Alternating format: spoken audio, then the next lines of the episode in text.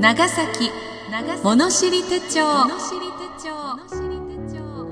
長崎の流通を担って40年。長崎卸団地。および NOCS 長崎卸センターサービスがお送りします。この番組は郷土史家として著名であった故長島昭一氏により昭和の時代 NBC 長崎放送で延べ1万回にわたりラジオ番組として放送された内容を同社が編集発刊した長崎物知り手帳全3巻をテキストとし故長島市のご遺族および NBC 長崎放送の許諾をいただきその中から15エピソードを選び毎週月曜日に配信していく予定です。なお長崎では唐寺を東寺と呼ぶことから以下東寺といたします。じゃがたらを春の石踏み。じゃがたらを春の石踏みは長崎市玉園町元上筑後町の東寺正福寺の境内にある。大正時代に長崎医学専門学校の教授として着任した歌人斎藤茂吉が「哀れ哀れ。ここは肥前の長崎か遠寺のイかに降る寒き雨」と読んだのはこの寺のことである。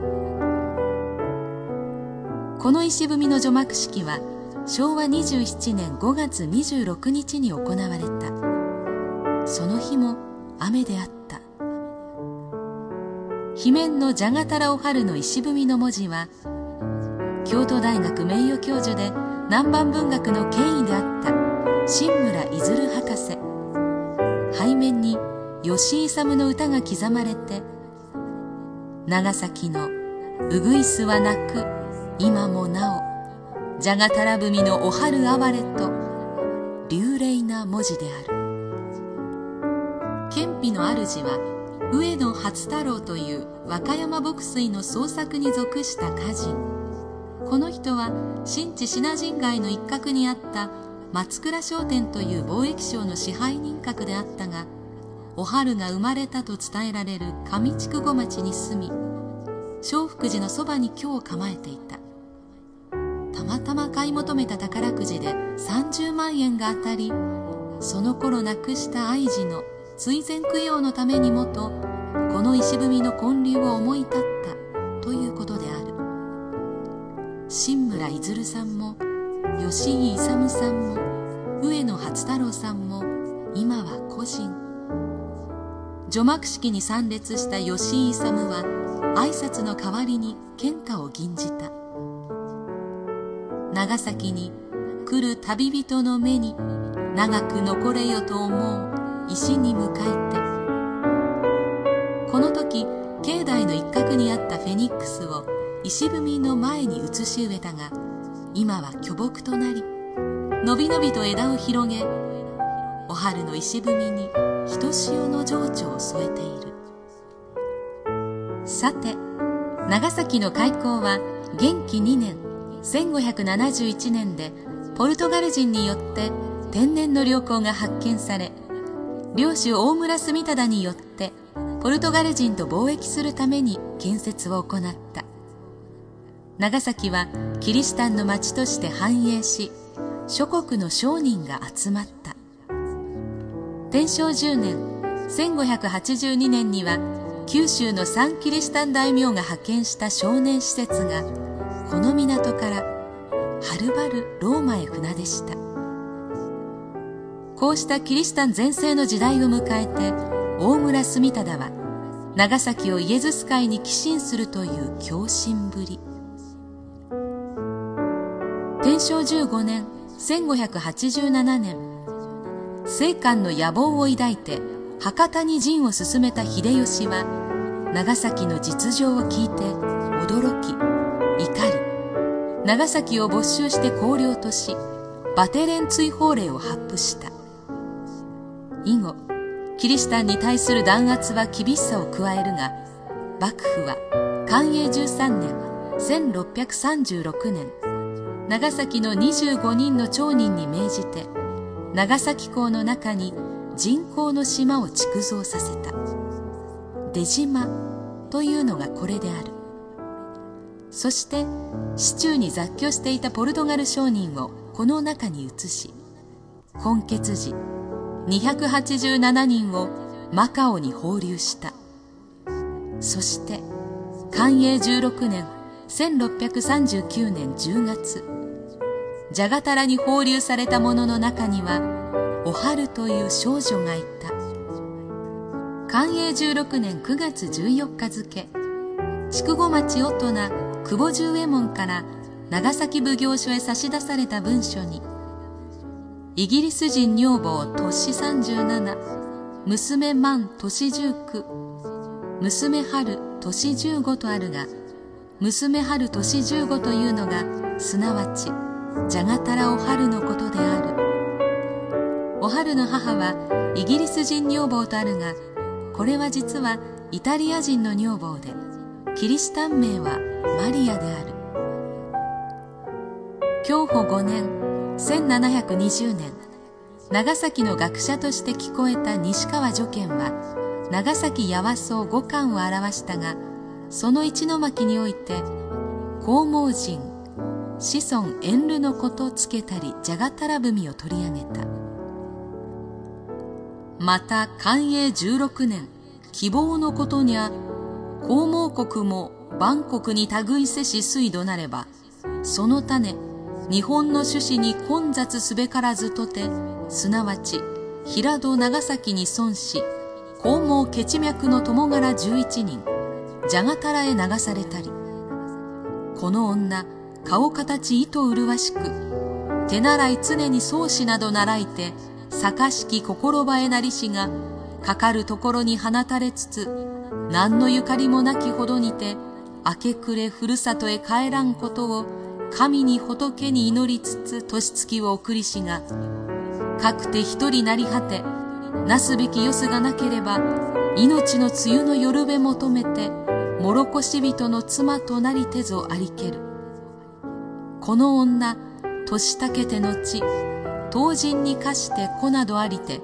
日本へたびたび踏み起こせり元禄九年の頃までながらえ76歳にて死せしよし。頼りに聞こえはべりぬと記している。お春は母姉ともどもじゃがたらで寂しい年月を過ごすが姉は到着の翌々年長崎生まれの村上武右衛門と結婚する。しかし間もなく姉は病死。お春は到着後6年21歳の時平戸生まれの根血児オランダ人シモン・シモンセンと結婚した。夫のシモンセンは東インド会社の事務員補であったが後累進して税関長となり各方面に活躍する。お春との間に四男三女を設けるがそのうち三人は早く世を去る。シモンセンは漢文12年1672年病のために亡くなりお春は夫の多額の遺産によって安楽な生涯を送ったというが同胞知人も次第に死に絶え異教に心細く余生を過ごしたものであろう。お春がふるさと長崎に送ったといういわゆるじゃがたら文は西川助賢の長崎八和荘にあるのみでその現物は見当たらない。ちはやぶるかんなずきとよ裏飯の嵐やまだ酔いつきの空も心も打ち曇りしぐれとともにふるさとをいでしその日を限りとなしまた踏みもみじ足原の裏地はるかに隔たれどかよう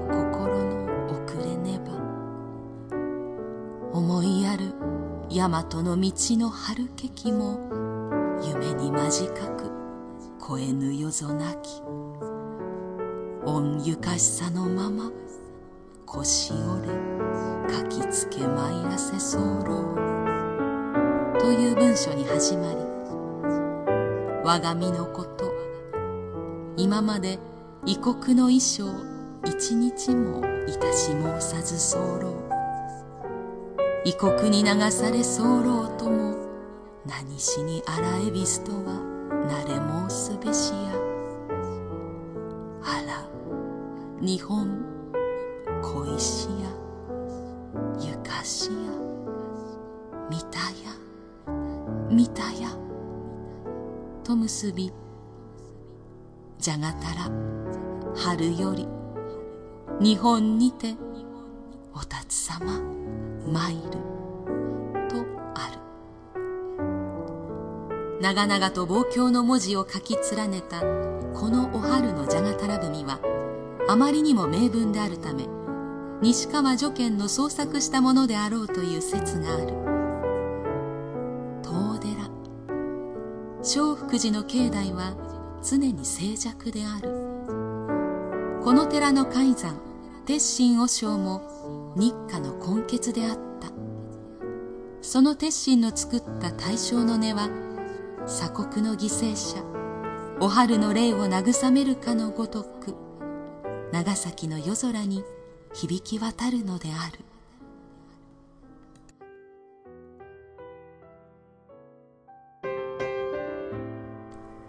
長崎の流通を担って40年